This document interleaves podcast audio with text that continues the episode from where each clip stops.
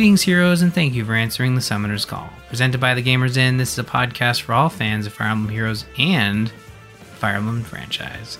I'm your host, Ryan Murphy, and joining me, as always, my co host, Eddie. How's it going, Eddie? Not too bad. Been uh, a bit of delayed this week because you know they couldn't bother re- releasing the info before we recorded next last week, so we had to hold off. Yeah, we were going to try to squeeze in an episode right before I went on vacation, uh, and it just didn't work out. As you said, uh, Fire Emblem Heroes wanted to release their. We knew they were releasing their CYL Heroes. Yeah, uh, the Feh channel at the start of the month said that they would be back for another uh, channel for the Brave Heroes, and uh, when we were sitting down or getting ready to record that morning, we looked and realized it's two days away, so they got to be doing the uh, channel tonight. So, is it up? No. So, yeah, let's hold off for a week. Because, yeah, my work was such in Ryan's vacation and my work were not going to allow us to record it last week. No, it didn't work out. We missed it by a hair, uh, but we did make the call to delay. So we've got two batches of heroes to discuss and uh, the conclusion to our Awakening Game Club and maybe possibly some teases of what comes next. We'll see. We'll see. That's a tease of a tease. That's just a tease. Oh, a But- yeah, a tease of a tease of a tease. But we'll we'll we'll drop some details at the end of the episode. Uh, but before that, let's get to the banners. Uh, we have the weekly revival 15 and 35 banners running right now.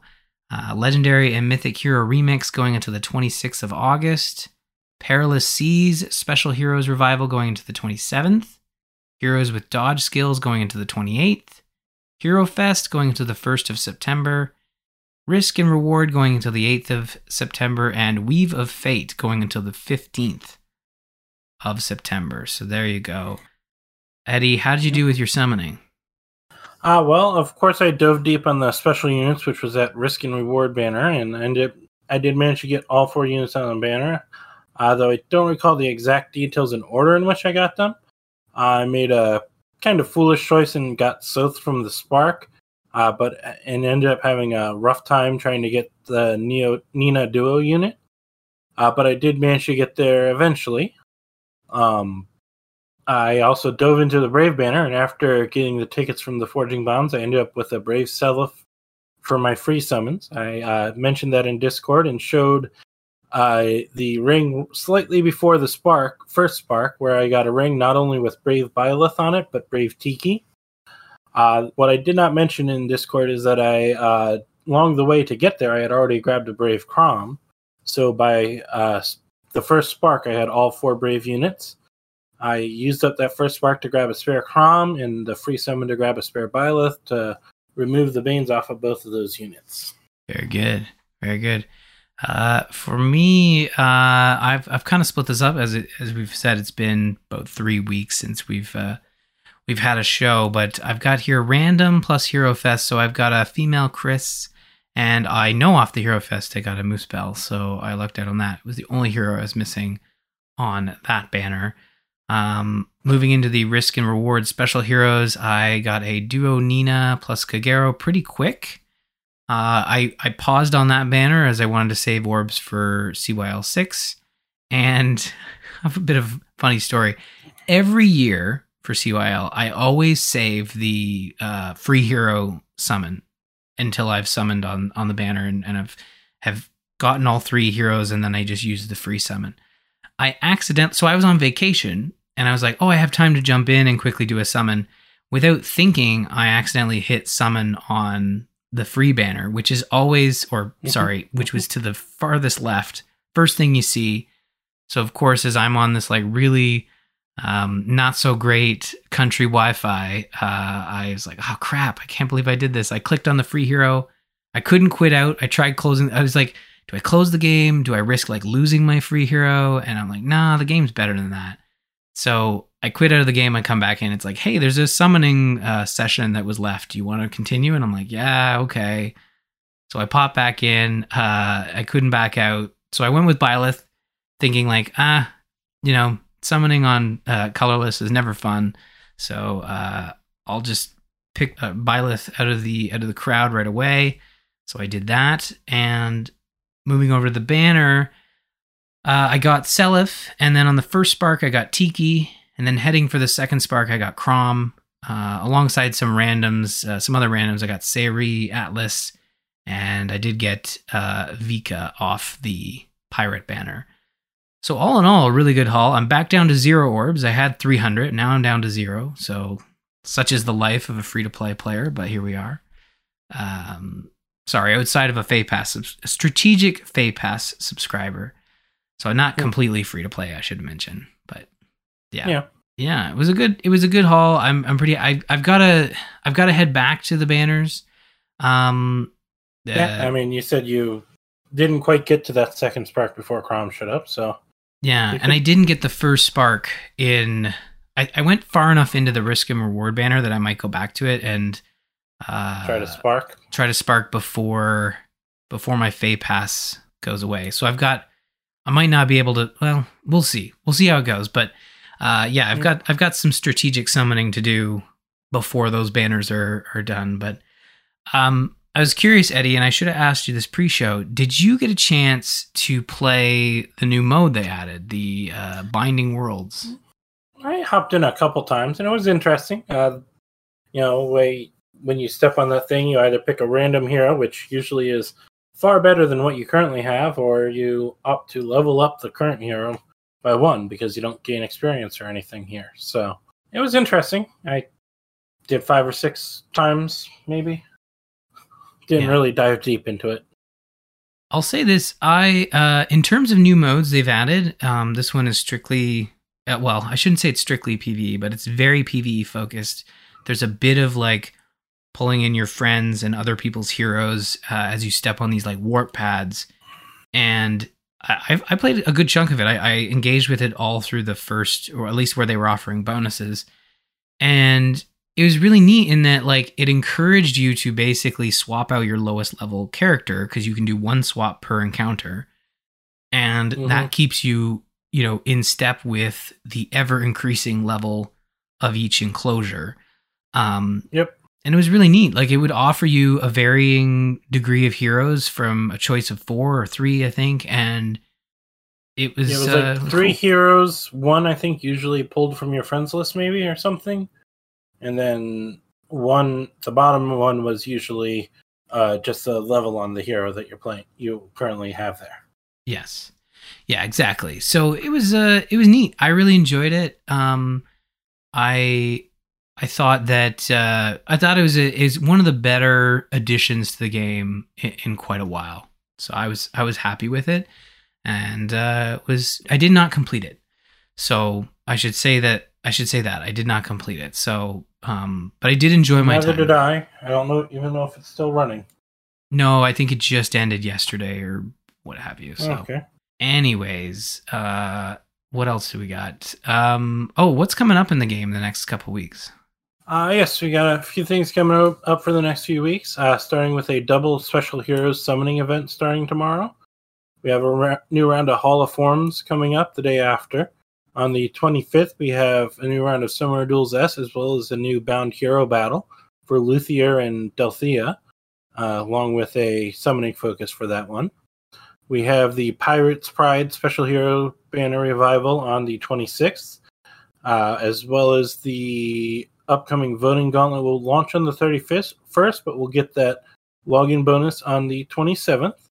On the 29th, we got around Pawns of Loki, as well as a the dodge skills banner being switched out for heroes with bonfire.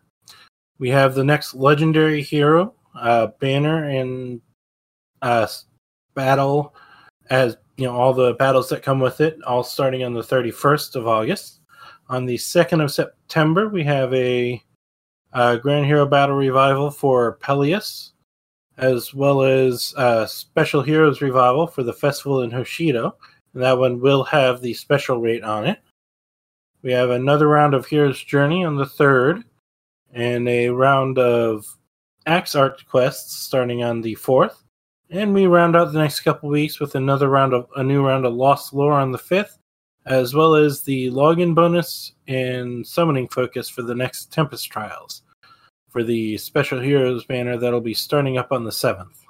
there you go so more heroes on the horizon Uh, just just out of reach, just out of reach. Probably, uh, I don't even want to look at the calendar. Oh yes, of course, two days after our next. Yep, they start on the seventh, so hopefully we'll have the banner. I mean, we should have the banner because we'll have the uh, Tempest trial info for it. So we'll have should have the banner for what that uh, will be, or the trailer. Well, that's good. That's something. We'll go with that.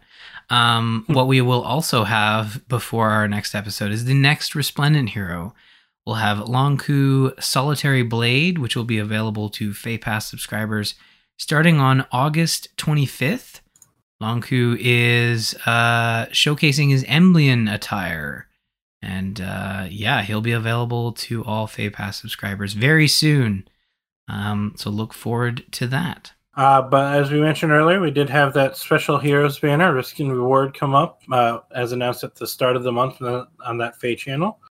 Uh, the pirates they're taking a year off, and we have a new thief theme banner following the same setup in that most, if not every, unit is from a different game. Kath and Layla join from Binding and Blazing Blade, respectively. Sothe comes from Tellius, and Rickard from the OG Marth games, with the duo hero being from the same yet different games. Or I guess there is uh, the Revelation Path, which you could recruit both of them or get both of them on. Uh, but all they're technically both from Fates, as Nina from Conquest joins Kagero from Birthright. The banner has a theme of uh, playing around with cantos, as each unit is a mounted unit and comes with a fifth different form of canto. Uh, Rickard, being the Tempest Trial unit, just has basic canto with them. Uh, and I think there was someone else who had like only just a fairly normal canto, but a bunch of them had quite unique cantos. Hmm, for sure. Uh, first up, we have uh, Kath, Caper Captain. Kath from Binding Blade is an expert thief who's traveled the world's battlefields and relieved a number of wicked nobles of their riches. She's a blue tome cavalry hero wielding a lofty leaflet which enables Canto unit three times three. Uh, so this is after an attack, assist skill, or structure destruction, unit can move to a space within three rows and three columns centered on unit. This grants speed plus three, where at start of combat, if foe's HP is greater than or equal to 50%, grants attack slash speed plus six to unit during combat. Deals damage equal to 15% of unit speed, and also if foe has bonuses, grants bonus to unit's attack slash speed slash defense slash resistance and inflicts penalty on foes attack slash speed slash defense slash resistance during combat equal to the current bonus on each of foes stats. Calculates each status bonus and penalty independently and uh, that's it. Uh, she has a new skill in the b slot called attack slash resistance snag 3 if a movement assist skill like reposition shove pivot etc is used by unit or targets unit inflicts attack slash resistance minus 6 on nearest foes within 4 spaces of both unit and target through their next actions. Rounding out her kit is drawback as an assist, attack slash speed push 4 in the A slot, and blue feud 3 in the C slot. So this is our, I feel like our second version of Kath, because I think we have her normal yep. version. We got a normal version of Kath, and I think she was even like a three star or a um, free unit when we first got her. I can't remember exactly, but I'm pretty sure she's a three or four, three and four star unit in her normal version. Yeah. Uh, so. Yeah, and again, like this is uh, so this whole banner, it's based on sort of a. I get the feel of like a more of a performing magicians type thieving, or more like a or maybe even like a masquerade ball type thing because she's she's kind of most of them are appearing to be like more in like a uh, looking at it and sorry, got distracted. It's uh, the banner. Um, I think uh, Serene's Forest describes it well. They went after the Phantom Thieves design from uh, Persona Five. They look very similar to that with the flashy thief outfits. You know, and kind of more of an entertainment type thieves, not your traditional hide and you know sneak around type thing with the masks or the eye pa- eyepieces, very Phantom Thieves inspired outfits for them. Yeah, that's a very good uh, a good descriptor for sure. I think you're yeah they absolutely nailed it with that. Yeah, I did look it up. Kath was the four star hero on the banner she initiated. So, or it says she's available as four and five stars. So, I'm very confused. I guess I don't know. Yeah. very confused about the original Kath. But back to this one. Yeah, it's very nice outfit. Like I said, the Phantom Thieves designs are very flashy and you know, I mean, really, with any of their banners, they don't go for the straight traditional. You know, you would think, well, technically, a thief would be dressed up like the thieves are dressed up already. Maybe black, and that would be more ninja than thief there. So, yeah, definitely more of a performance, flashy thief outfits for these guys. And continue that outfit with another flashy purple and yellow outfit is Layla, Keen Lookout. Layla makes her return to Feh with a special unit as a red tome flyer. She wields Soothing Scent, which boosts her special trigger, reducing the count by one, and uh, grants her Canto Ally 2. If she has 25% or more health at the start of combat, she gets attack speed plus 6 during combat, and she if she also has her speed greater than her foe's speed, the foe cannot counterattack. If she has 25% or more health at the start of combat and attacks during the combat, after the combat she does 10 damage to her target and foes within two spaces spaces of the target. Canto Ally 2 is like most Canto moves, but the movement uh, post action is restricted to being adjacent to any ally within two spaces. Uh, she has a new tier 4 skill called Defense Res Smoke, which after combat inflicts defense res minus 7 on target and foes within two spaces. Uh, grants her and her allies uh, attack plus 6 within, for her and her allies within two spaces for one turn, and grants her Pathfinder for one turn. She also comes with Swift Sparrow and Moonbow. I gotta say, uh, I remember her forging. Maybe it was forging bonds. It might have. No, it wasn't that. It was the in the Tempest Trials. It was. It was kind of a. They. I think it was all based around like who could steal the best thing, or. But you know what? Funny enough, you mentioned like the the Phantom Thieves, and it was it was kind of like you know uh, what could we steal to win the heart of of these thieves, and that was kind of the idea. So they really took a lot from the Phantom Thief, like stealing hearts and all that fun stuff. Well, the Phantom Thieves are a slightly different version of that, but similar idea. Yes, stealing hearts, and I mean to be honest, all these things, well, they're they're festivals, you know, so they're getting all dressed up. It's kind of like you know throwing big parties to celebrate pirates and thieves and ninjas, which is very counterintuitive to those professions in real life.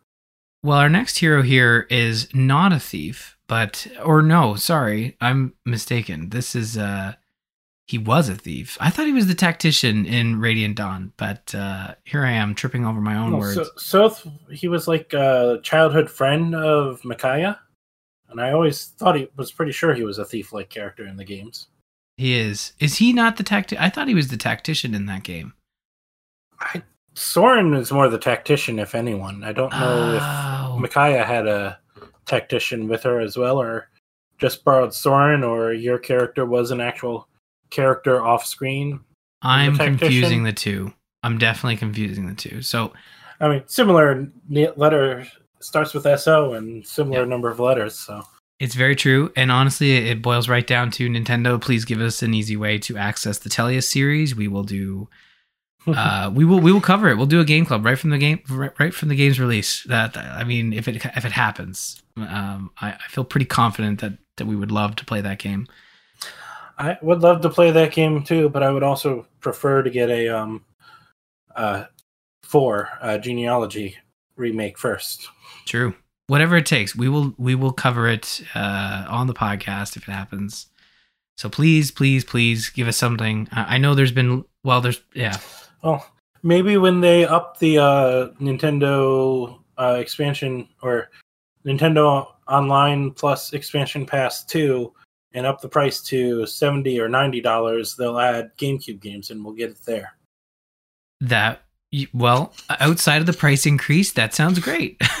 I feel like I'm not getting enough out of my existing expansion pass. Uh, so I'm not disagreeing with that. That's why I still have the base version yeah, and just buy the things I want, like the um, extra maps in Mario Kart.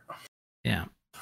Well, here's the thing. Let's talk about Sothe after I took us on that uh, that wild tangent. Not much to say about Sothe because he is the four star hero on the banner. But Sothe rushing Dawn, Sothe of the Dawn Brigade, is joining the festival. Given his past life as a chivalrous thief, I'd say this event was practically made for him. Sothe from the Tellius series is a green dagger flyer hero wielding Florid Knife Plus, which enables Canto 1. Start of combat, if foe's HP is greater than or equal to 75%, grants attack slash speed plus 5 to unit during combat. Uh, he has the Dagger 7 effect. No new skills, considering, as I said, he is the 4 star hero on the banner, but rounding out his kit is Harsh Command Plus as an assist, Swift Sparrow 2 in the A slot, and Attack slash Defense Rain 3 in the C slot.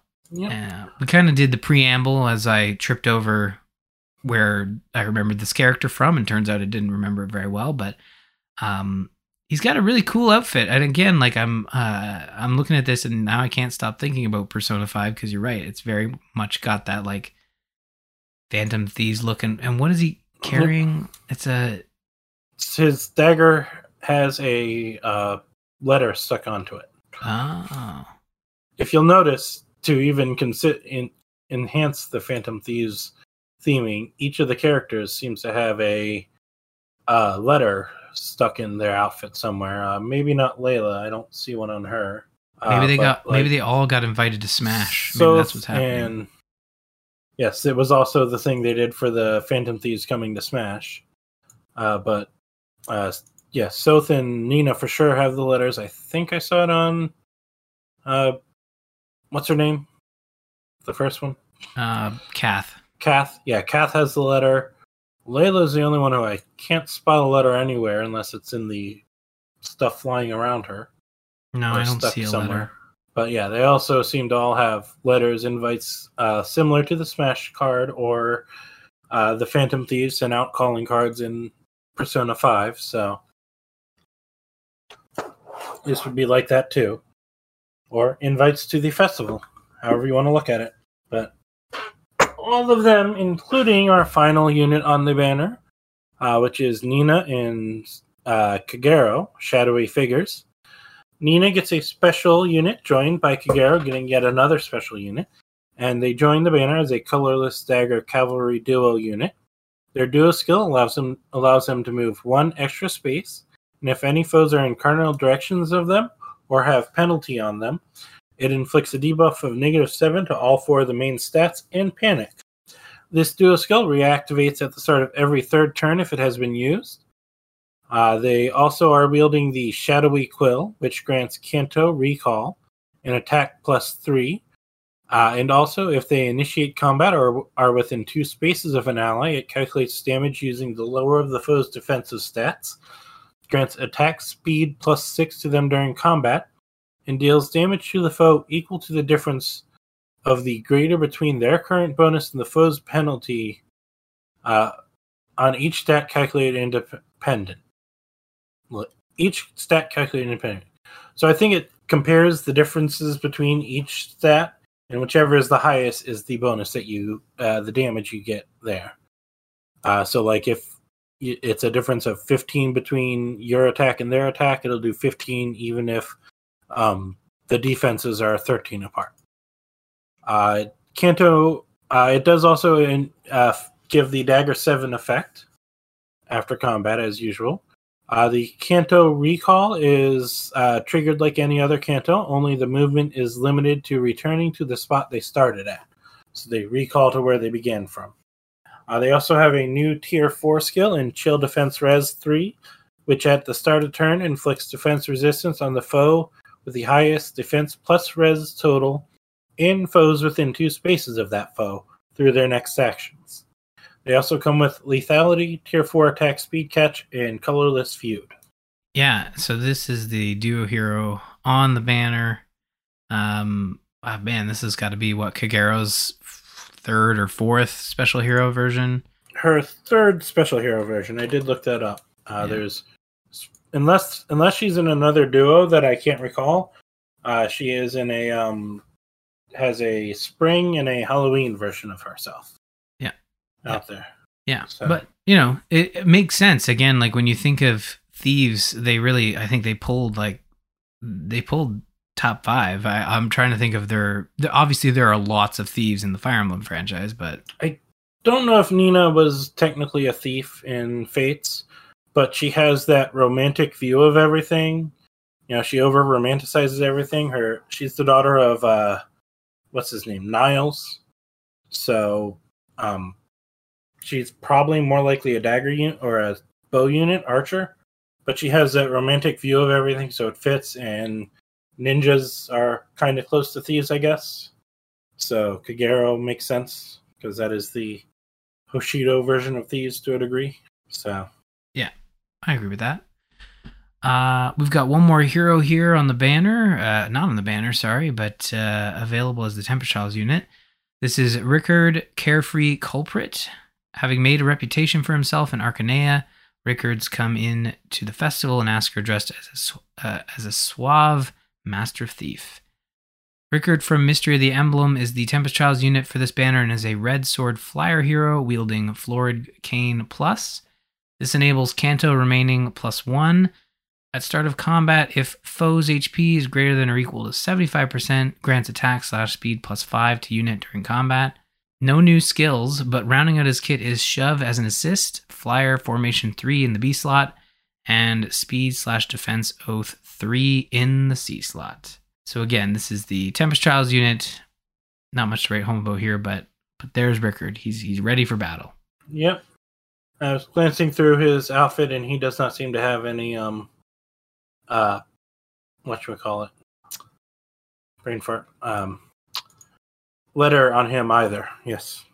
just trying to find so yeah he uh and that's the funny thing he's not even included in the new heroes they've he's fallen off the new heroes so in in meet the heroes i had to find him but yeah he he does not appear to have a letter but maybe maybe the people who don't have letters aren't coming to smash so there you go they're all here. Um well there that's the first half of our uh heroes tonight. We have one more grouping of heroes and this is the this is the one that we've all been waiting for which is the uh, choose your legends six heroes. This is the weave of fate banner. The choose your legends six heroes have finally arrived featuring the top two male and top two female choices for 2022 um oh and uh, and Geralt uh, is thrown in there for good measure as well they usually you know throw in a a related hero to be the grand hero battle if i'm remembering that correctly I honestly don't know how they picked the Grand Hero Battle for the Brave banners. Uh, like one year or like early on in the games, like a couple months later, they did. They weren't. They didn't have their pattern down, which they now have. And a month or two later, they did the uh, banner of the units that were not in the game yet, but got the highest rating. So I don't know if Geralt was high rating and not yet in the game, or what. But Yeah. yep, he was the GHB unit with this. It seems like a solid addition. I mean, considering the first hero we're going to talk about, which is Byleth Sublime Light, this is the uh, second uh, the the hero that that that hit second in the charts for Choose Your Legend six. Uh, a professor at the Officers Academy at Garreg Mach Monastery, Byleth has transformed her look to match the outfit worn by Sothis, the progenitor goddess who slumbers within Byleth. It's important to note this outfit is, um, I think you could get it as part of the season pass with Three Houses. Am I remembering that correctly? Or was it a patch bonus? I can't remember now. Uh, I think it was season pass, but it was definitely an outfit you could get in three houses at at one point or another. Yeah. Whether it was one of the free outfits with the waves, or if it was one of the ones you had to pay for. But it was there, and it, it it's good art. It's well drawn, but I never liked the Sothis design on Byleth, and I still don't like the Sothis design on Byleth. It looks awkward and bad to me, but not that the art's bad or anything. Just I don't like that outfit for Byleth, male or female.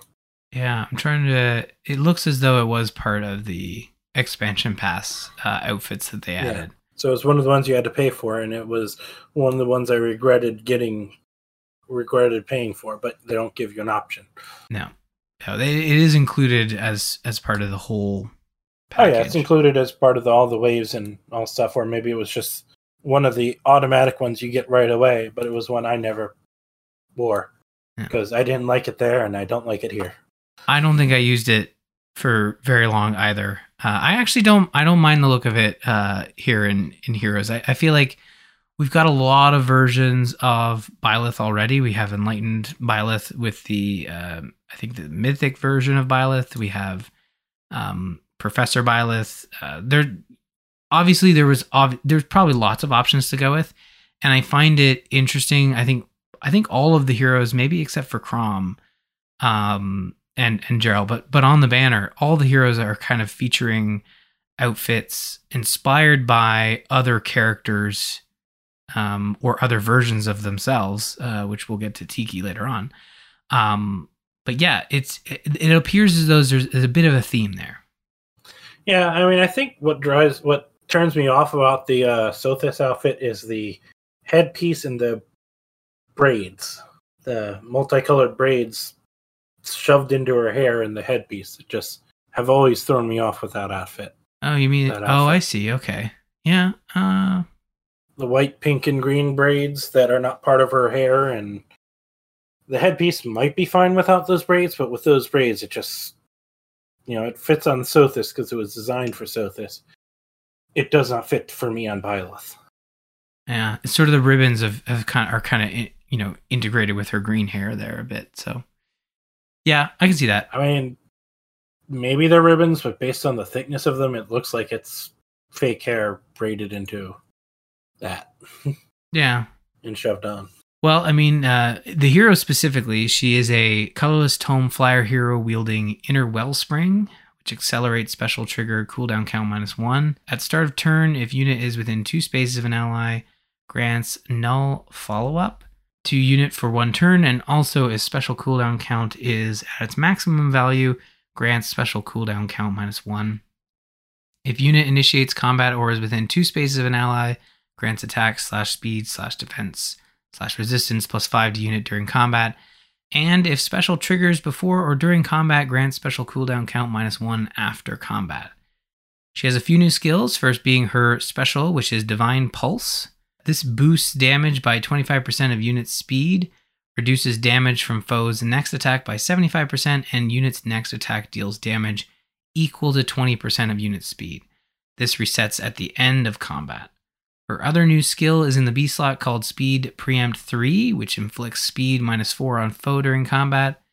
If foe initiates combat and uses bow, dagger, magic, or staff, and unit speed is greater than foe speed, unit cannot or unit can counterattack before foe's first attack.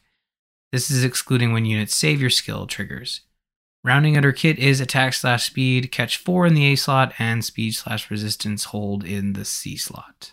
So a good chunk going on there. Um, as you said, like uh, I, I mean, she's the she's the runner up in the female bracket, and uh, but still, it seems like a really good kit. Now, mind you, I'm guessing the Divine Pulse. That's that's a whole that's a bring over from her other version, right? Nope, it seems I looked it up and it seems that it is brand new.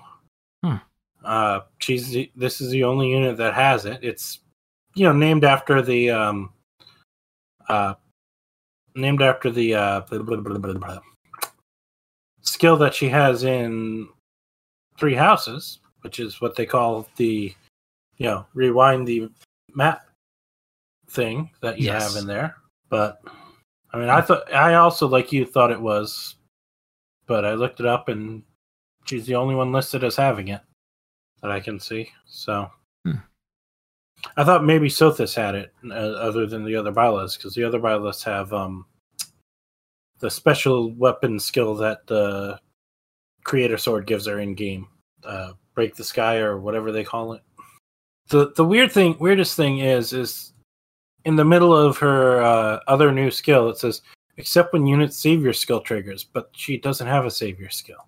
I guess it's there in case you give it to a unit that has savior a savior skill, but I thought savior skills were B skill slots anyway.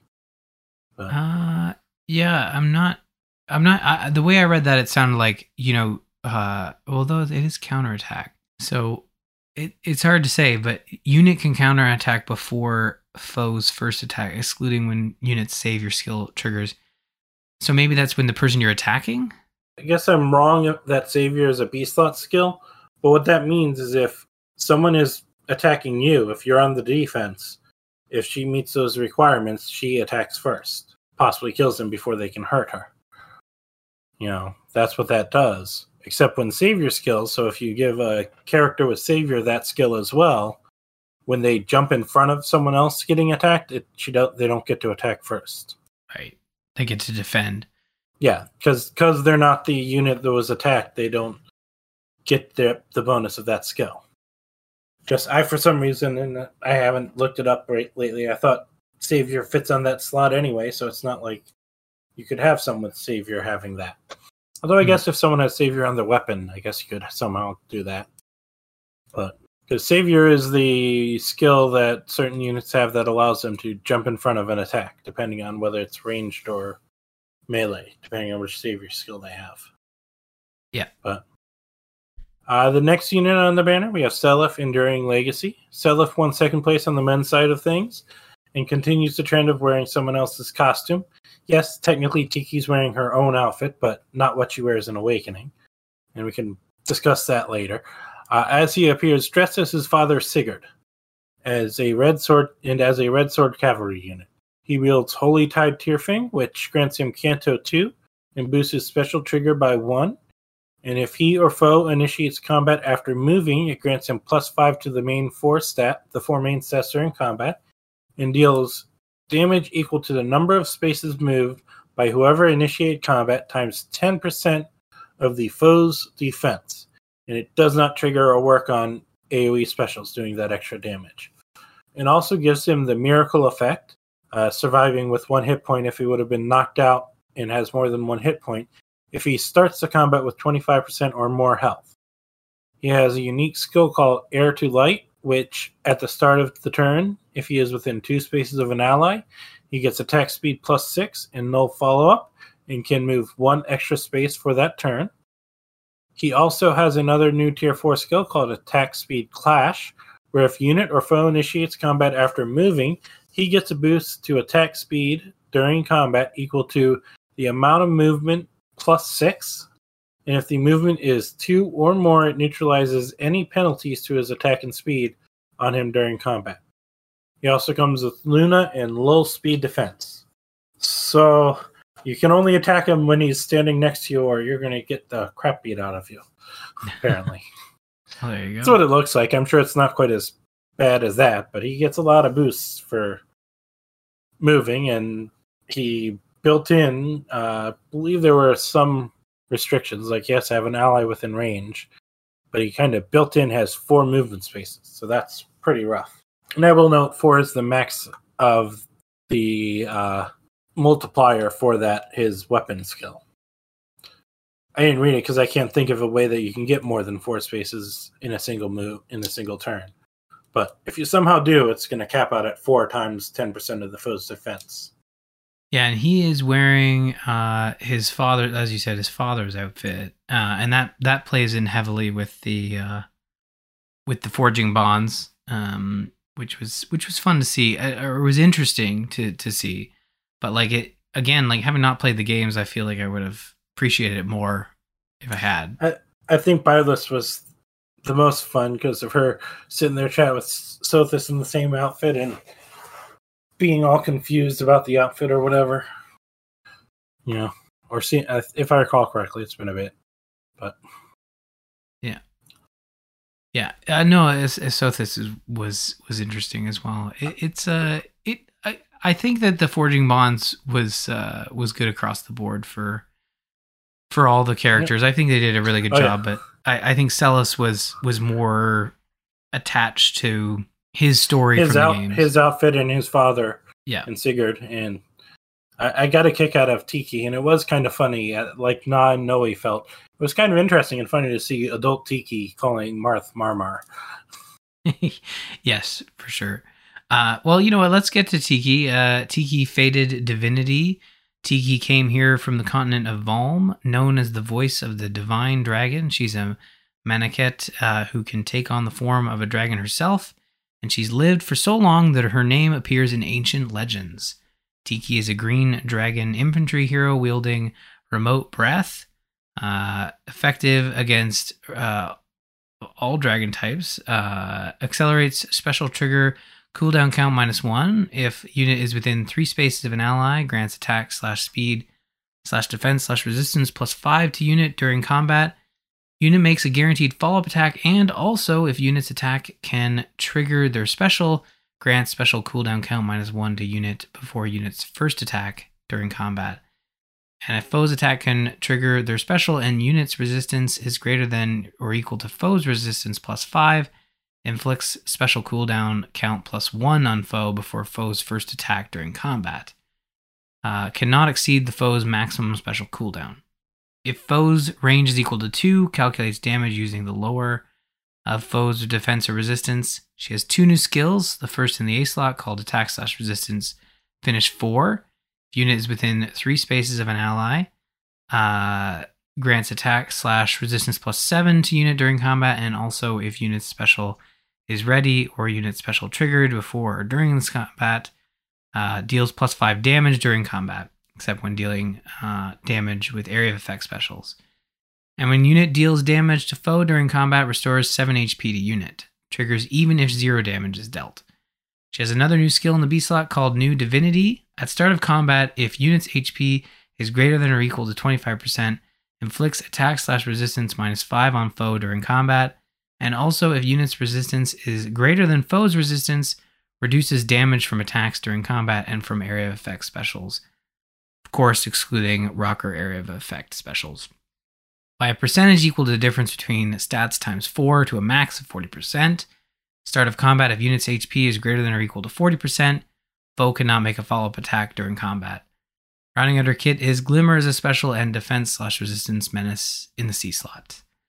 And surprising no one, her being the uh, first place female winner, her uh, her kit is just a wall of text, but there it is, the whole thing in one go. I'm sure I messed up here and there. Yeah, but- not not sure why Serenes Forest wrote it out like that for the effectiveness because it, in game it just says effective against dragon units, but you know, Yeah. but that's fine. That's that's all good. So effective against dragon units. That's um that's interesting. I mean, bring, being a dragon herself. I mean, are the, I'm even trying to think. Are there other dragon stones that are? I'm sure there are. Naga. Naga. Okay, there you go. There, I think there are a good number of them, but I'm pretty sure Naga is effective against dragons, as are a few other dragon breath weapons. So, and it makes sense for Tiki to have it if Naga has it, because you know she's more or less channeling Naga here, and so I'm pretty sure Naga was, but you know, hmm Now her outfit. She is. Uh, this is her outfit from um, Shadow Dragon. Is what you were what you were talking about earlier, right? Yes, this is the outfit you generally see young Tiki in, and um, you know, but adult Tiki's wearing it here, and it looks a little awkward, but it, you know, not as bad in my mind, or at least for me, as the uh, Byleth outfit. I mean, it, I mean- I think it looks it looks fine. Like again, like in terms of dragon units and the older designs of what a lot of Manaketes were wearing, Manaketes were wearing in earlier Fire Emblem games, it kind of like is in line with those those units. Like more of like a like a I don't want to say a robe because it's certainly not a robe, but like more of a I don't, I don't even know, but like the flowing capes and stuff like that. Um, now I can't even picture what she what she what she wears in Awakening. To be honest, like I, I, feel like it was more of like an upgraded version of that. Now I can't remember, um, but I should know that. Um, it yeah, I pulled it up, or at least the original Tiki version here, and it's kind of like a uh, but a bodysuit. It's actually pretty similar. now yeah, similar it. color scheme and but a bodysuit with a sash.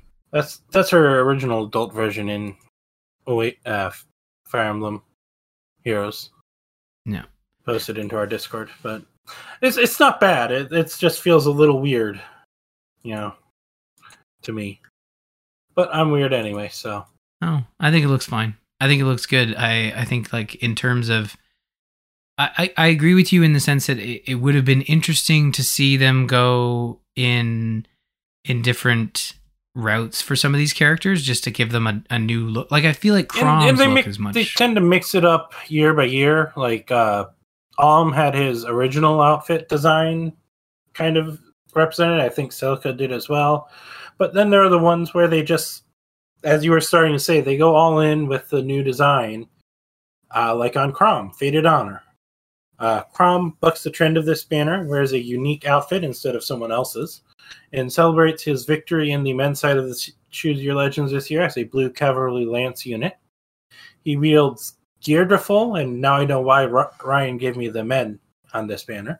You don't want to have to try and say Geirdriful, uh, which is effective against armor units and boosts his special cooldown by one. And if he initiates combat or was within two spaces of an ally, he gets a boost to the main force stats uh, equal to five plus double the total number of bonuses or penalties, not the actual values, but the amount of effects, actual effects, active on him during combat. Reduces damage from foe's first attack by 40%, and if bonus is active on him, he gets an extra plus one to special per attack. His assist is a unique skill similar to his legendary assist skill, but is called a fate change instead of two change fate like in the legendary version.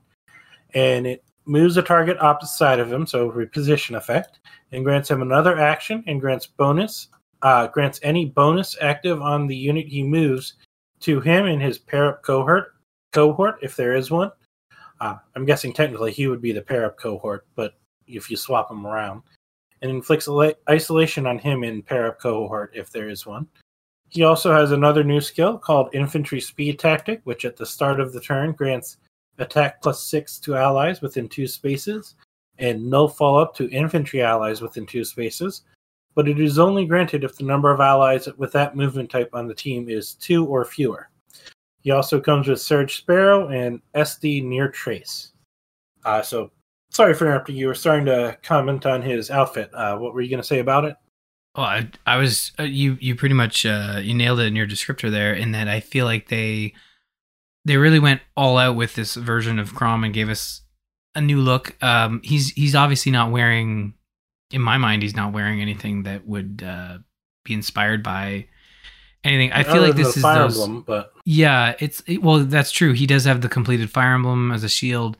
Um, I was just gonna pull up legendary, like even legendary Chrom felt like a, just a different version of Chrom. This feels like King Chrom, I guess. You know, um, yeah, or I guess there's an exalted Chrom as well. Oh, and a bra- oh, we, this is Brave Chrom. yeah, there are a lot of Chroms. There are a lot of Chroms, and again, like I think even exalted Chrom was was King Chrom. That's what we keep saying. Chrom is losing all meaning, and I, I think I've said it enough where I'm kind of questioning am I even saying it correctly. um, but no, uh, uh, exalted Chrom kind of looks like you know royal Chrom, but this this looks like King Chrom, um, similar to what you got with the. Uh, um legendary Alm sort of look you know look to him as, as being like he's been king for a while. He's continuing to lead his people. And i feel like this is the version of chrom we're seeing here where this is this is post well they even talk about in the forging bonds like this is the chrom that succeeded in defeating grima has continued to lead uh his people through through times of peace and and uh yeah he's got he's got the fire the completed fire emblem on the shield there. And he's he's he's a lance he's got a lance there so yep. yeah that's what you do. You trade your sword in for a lance when you become king and you defeat a giant dragon. So there you go. Sure, we'll go with that. that's that's my story and i'm sticking to it. Um speaking of and you know what? This is probably how jeralt got his lance. He he defeated a giant a giant dragon. Uh we have jeralt um and uh his his little title is blade breaker i should know that jeralt once led a band of mercenaries uh during his travels throughout uh before that though he was known as the blade breaker the title he earned as the mighty captain of the knights of seiros Jeralt is a lance cavalry hero wielding breaker lance, which grants attack plus three.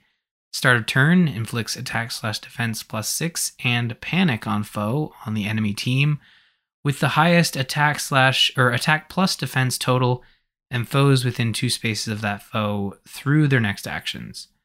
At start of combat, if unit's HP is greater than or equal to 25%, inflicts attack slash defense minus 6 on foe during combat, and unit makes a guaranteed follow up attack. He has no new skills as he is the Grand Hero Battle unit for the banner, but rounding out his kit is Dragon Fang as a special attack slash defense, catch 3 in the A slot, and distant guard 3 in the C slot. So we've got so Jeralt. It's it's kind of interesting to see him added as a Grand Hero Battle unit. Um, Okay. I mean, I, I, I feel like he just he is he's popular enough and pretty featured in the game to appear on a banner. You know, like uh, I don't know. Yeah, I, I don't know. I mean, maybe because he's not playable in three ho- houses, they chose to not make him a normal unit.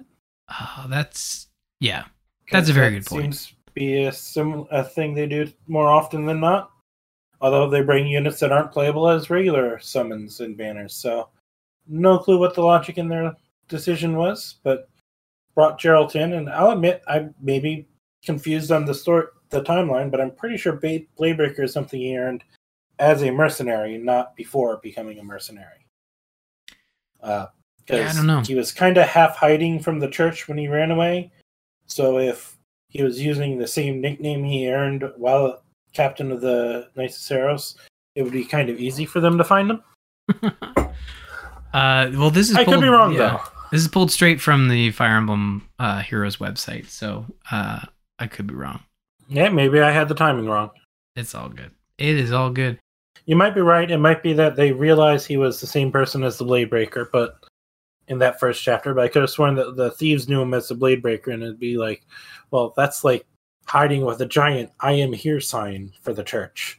If you're using the nickname that you earned with them, True. but Very true. I well that that maybe that's a maybe that's a plot hole. We'll have to investigate that one uh, further. But you know, we had a good chunk of Feh content to discuss, and we are through it. But we got a little bit more to go on the show because we're gonna head into the Outrealm Gate. you you managed to finish your first uh, branch of Three Hopes before Xenoblade Chronicles Three came out, right? No, no, I did not. Uh, Yeah, that was no, not. I, I can't even remember. Like, I guess it's been. I, I guess it's been it's been long enough where three or uh, Xenoblade Chronicles three was. Yeah, no, it just come out last time we updated the notes. So no, I I have not stopped playing Xenoblade Chronicles three to go back to three hopes. I mean, I waited a week and I finished Azure Gleam and started on Crimson Crimson Blade on hard difficulty, and I'm in chapter six because I was rushing to finish unlocking camp facilities. Because even when you start a new route, you don't unlock all the camp facilities until you get to chapter six. Uh, you know, they, they unlock them the similar way they did in the you know first playthrough, uh, but once you unlock them, all your upgrades are there in New Game Plus. But then I, you know, broke down, not really broke down, but grabbed Xenoblade Chronicles 3 and haven't touched it since, and I've been grinding away on that one. So that's probably the most update you'll have for a month or two until we finally finish Xenoblade Chronicles 3 and go back. Yeah. Yeah, no, I'm uh I'm I'm like right now kind of uh I'm I'm solely focused like I have one Switch game going at a time.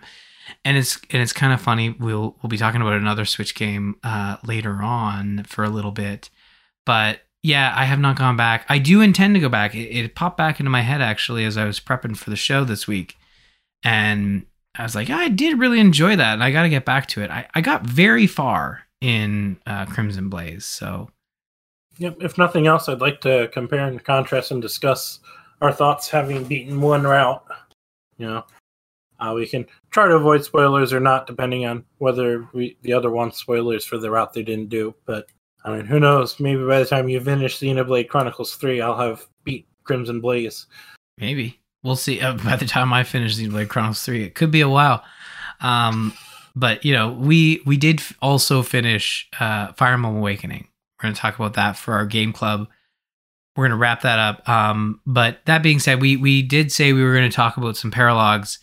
Um, now, Eddie, I, I don't want to throw you under the bus right away, but I will. I, I believe you said you did not get a chance to finish the, these last two paralogs, right? Correct. I did not uh, do these last two paralogs. Well, that's fine because they are the two most difficult maps. you you could have just said like I tried them, they're too hard, and I walked away because I only finished one of the two. So For me, it was I got distracted. Um, it might have been Xenoblade Chronicles Three, might have been uh, still burning away at Crimson Blaze on Three Hopes, and then we realized last minute that oh crap, I haven't done them, and I technically still haven't done the Priam one. Uh, but you said that I could just, you know, so we could discuss it last week. You said I could just do the endgame chapter, so we could discuss that, and then, um, yeah, uh, you know, I completely forgot to try and go back and do them this week. That's all good. Well, I did. Uh, I did do Paralog Twenty Two, which is the Wellspring of Truth, which is the Aversa Spot Pass Paralog. Uh, it is said that one who visits the wellspring will witness the truth of himself or herself. While pursuing Aversa, Crom and his allies arrive at the legendary Wellspring of Truth, where they must face the most challenging enemies of all themselves. Aversa will be an allied NPC here, and in order to recruit her, you will need to ensure she survives this map. Any hero you bring into this chapter will have a mirror version of themselves as an enemy unit. Hopefully, you don't have too many high leveled heroes. Uh, upon completing the map, though, Aversa will join your side if she survives. You have to protect her, um, revealing that she was enslaved by Validar to do his bidding. So she was actually, um, she was she was not she was not she was she was a a bad character throughout the game, but it turns out in the spot pass it's revealed that she was under under Validar's control and. Uh, yeah, but this I figured this would have been a tough map for you because the only way I was able to finish it was by bringing in a couple of strong heroes and then just bringing in a bunch of weak heroes. So they're exact copies of the characters you brought in with you. For the most part, I mean their weapons are not exact copies, but their levels and classes are copies for sure. Oh, okay. Yeah, but uh, that's what I did. That was my tactic. I figured like I I couldn't finish it by bringing in my standard set of heroes. Um, if if it didn't work to bring in like just a couple of strong heroes and you know all my lower level units, I was gonna try just bringing in like just my higher level units, but I I didn't have to. I was able to finish it. Um, I don't know if it like maxes out the mirror versions on the other side, but I know that it definitely um it it only copied their levels and classes over. So I was able to just kind of like, okay, I'll uh So it didn't copy their stats, but just their levels and classes. Well, you know what? I, I didn't know. I don't know. I didn't dive that deep in, but for sure, like it, Okay. they are mirror versions of the characters. So I would assume, yeah, probably stats as well for sure.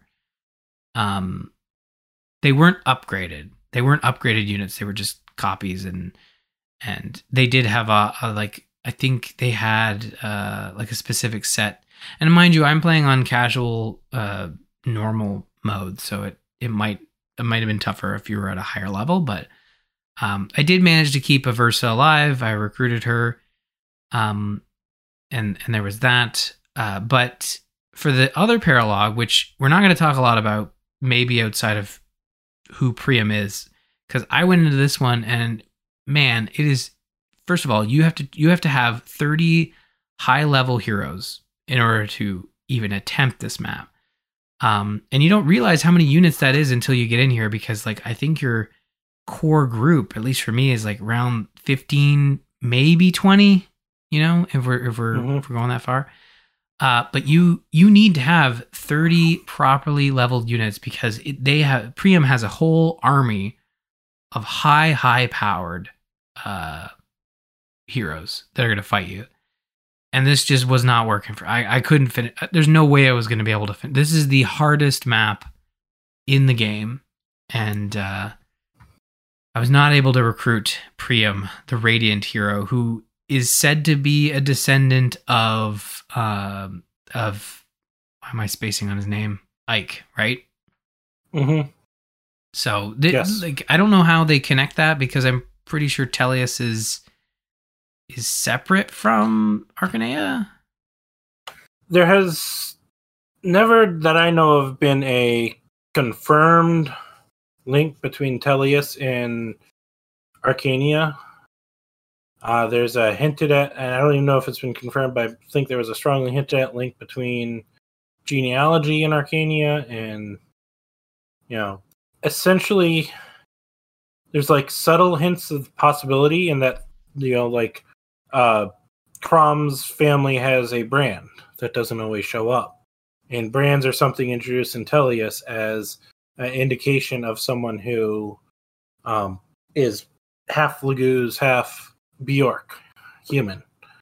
But you have, you know, uh, what's her name? Yarne and her his mother. Uh, I use her Panne here, and that wouldn't happen in the Tellius world because when a Laguz and a Beorc mate, the child cannot transform, but they have a brand. Hmm. So, you know, Yeah, it, it's tough to like. It's tough to say because I, I guess they don't they don't Mhm. really spell it out. But I mean, the idea being like they don't really talk about him coming through the Outrealm Gate. They kind of just talk about him being rumored to be a descendant of a long, uh, a long-lived ago hero. So yeah, Yeah, the Radiant Hero, legendary hero from a distant land. So it kind of suggests that Tellius might be same planet but different part of the planet. Mm-hmm. I do like the idea of the entirety of the Fire Emblem franchise just being different times, different places on the world because like you could you could imagine that like they could with the way they set these games they could all technically exist on the same world and and in that moment of the story not not touch There- each other. There's some that would be a bit harder than others, but yeah, most of them probably could fit for the most part. Yeah. You know, like I said, the odd thing would be like Tellius in the fact that, you know, if a you know, beast unit and a human, you know, have a kid, the kid can loses the ability to turn into a beast. But in, you know, awakening, they children maintain that ability. You know. Yeah. That makes yeah, that's a good point. That's a good point. So and that that was a pretty big thing in their world. Yeah, for sure. Uh, well, let's get to the end game here. The end game, which is Grima. The final battle looms, as does a choice: return Grima to his slumber with Chrom's sword, or slay the dragon in exchange for Robin's life. Uh, the battle will take place upon the very back of Grima, where you will be tasked with defeating Shadow Robin, all the while defending yourselves against endless reinforcements. At first, it appeared as though Shadow Robin would take our Robin off the battlefield, but thanks to their connections, Robin returns to the battle to assist. Uh, the connections being not their like Bluetooth connection, but uh, um, or their Wi-Fi connection, but their connection to the people uh, that they, they made throughout the course of the game. What do you mean? In my game, it was the Wi-Fi connection. Yeah, you had you had three bars, and you were able to Yeah, pop back in. Oh, Robin was like, "Oh, I got three bars. Oh, okay, I'll go back to them then." Yeah, you had a you had a strong connection. Um, now Robin returns to the battle to assist. When Grima's HP reaches zero, you'll be given a choice to strike them down by Chrom or Robin, and eventually ending the game. You get the credits, the whole like what happened to all the heroes, and um, Yeah. Yeah. that that was one anno- mildly annoying thing for me in there is that um, I the way they worded at the start of the map, it feels like if you strike the final blow using Robin, you'll you know Robin will take strike the final blow. If you strike it with Chrom, he'll strike the final blow, and then they give you a choice right at the end. It's like, Yeah. well, I could have used other characters to come in and fight. Not that it matters that much, but it does get a bit like stressful in that moment where like okay, I really don't, uh, you know, technically she was a peril, but Lissa dealt the final blow for me.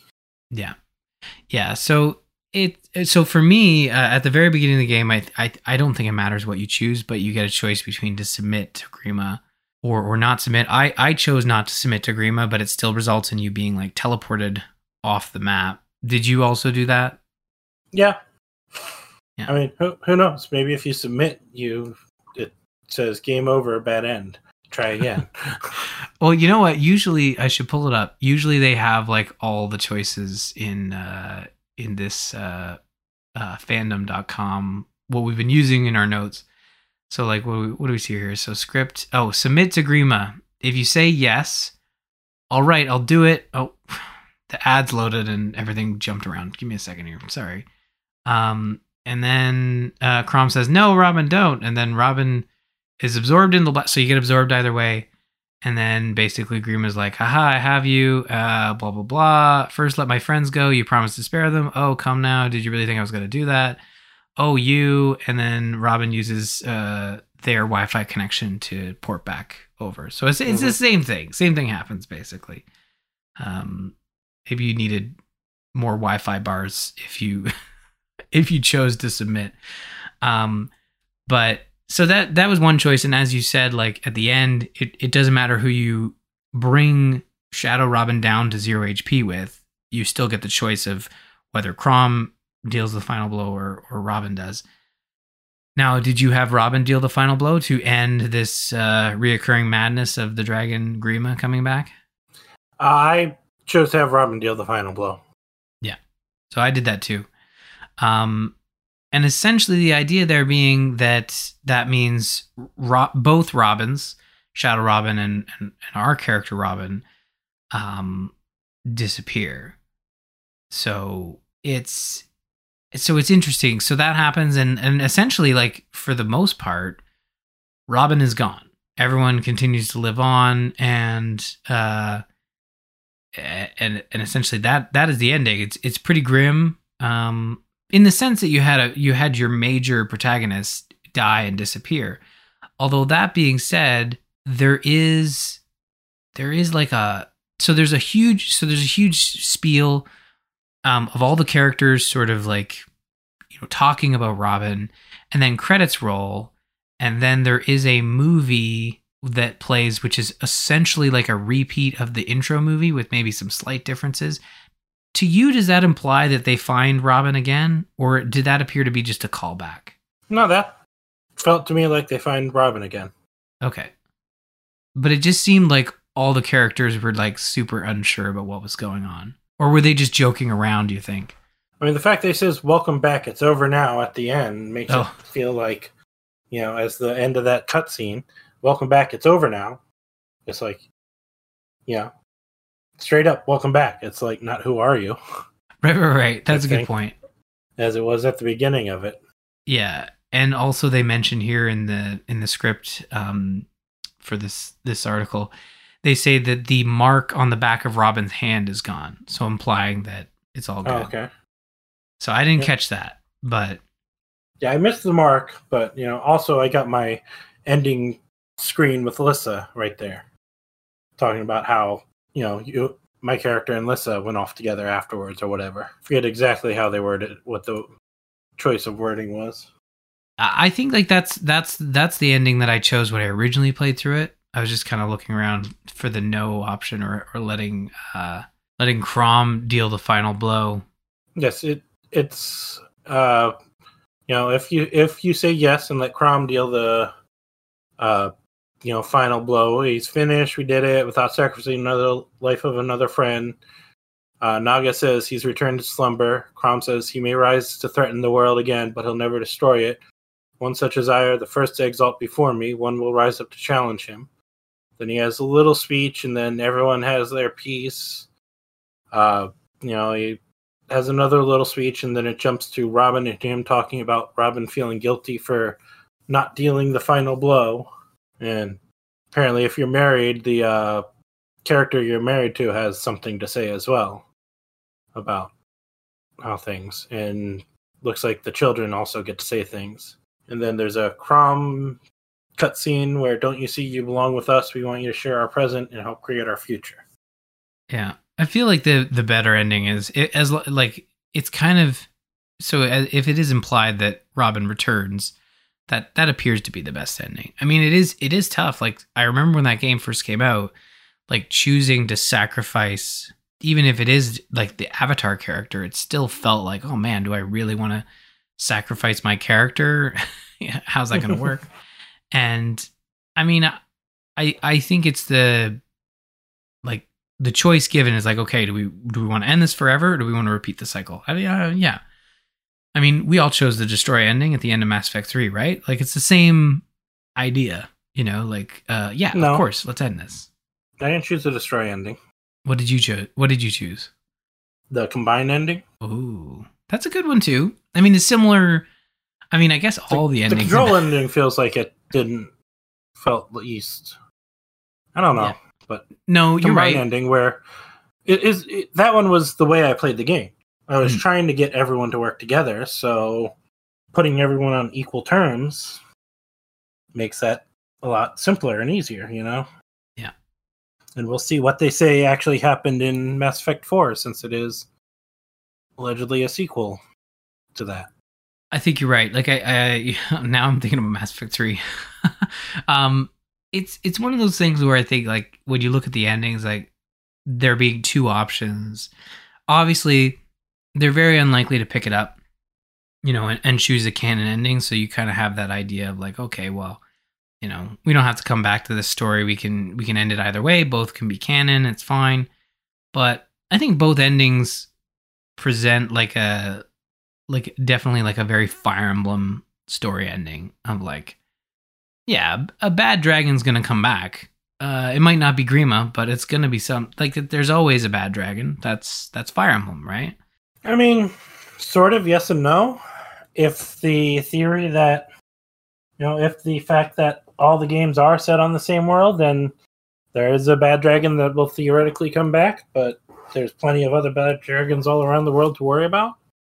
But I mean, if it's set little worlds, uh, having the bad dragon gone for good is the potential for you know not needing another one in that world. And even if they were to come back, it's not like it's going to be same time frame.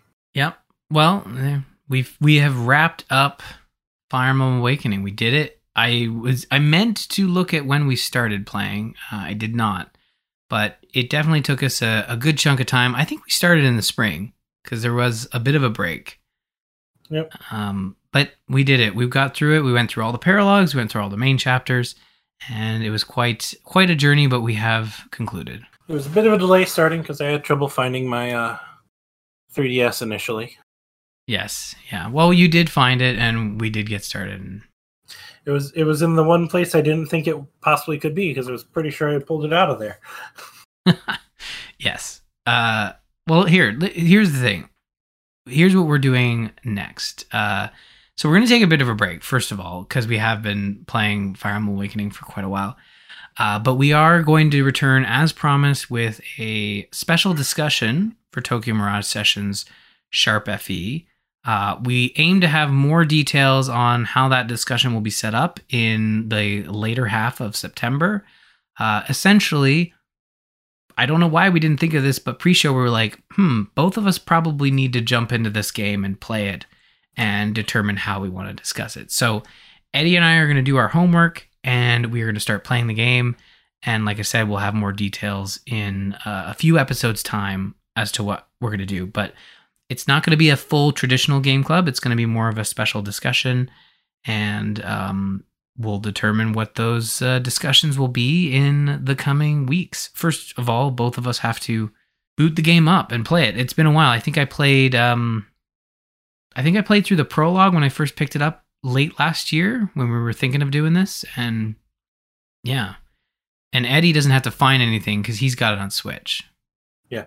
I played through like five or six out of the five or six of the chapters, all but the actual end game, and you know, depending on how we end up doing it, I might just go back see if I can rewatch cutscenes and try and recollect what happened, or if we break it down a bit more, I might go ahead and replay through. Not sure which. We'll figure it out as we go. Yep. We'll have more details, like I said, in the later half of September. So, uh, Game Club's going to be taking a bit of a break, but it will come back before the end of the year. So, there you go. Uh, but that is going to do it for this episode. A bit of a longer one as we catch up with multiple banners of heroes. You can visit us on the web at gamersinpodcast.com slash Feh. Email the show, feh at gamersinpodcast.com. You can check out the Fire Emblem channel in the Gamers In Discord at bit.ly slash TGI Discord. You can follow us on Twitter. You can find uh, me at R. Murphy, Eddie at Dralfear, and don't forget to follow at the Gamers In for show updates. Be sure to check out serenesforest.net or go to resource for Fire Emblem news and information. That's going to do it for this episode of Summoner's Call. Have a great week and happy summoning.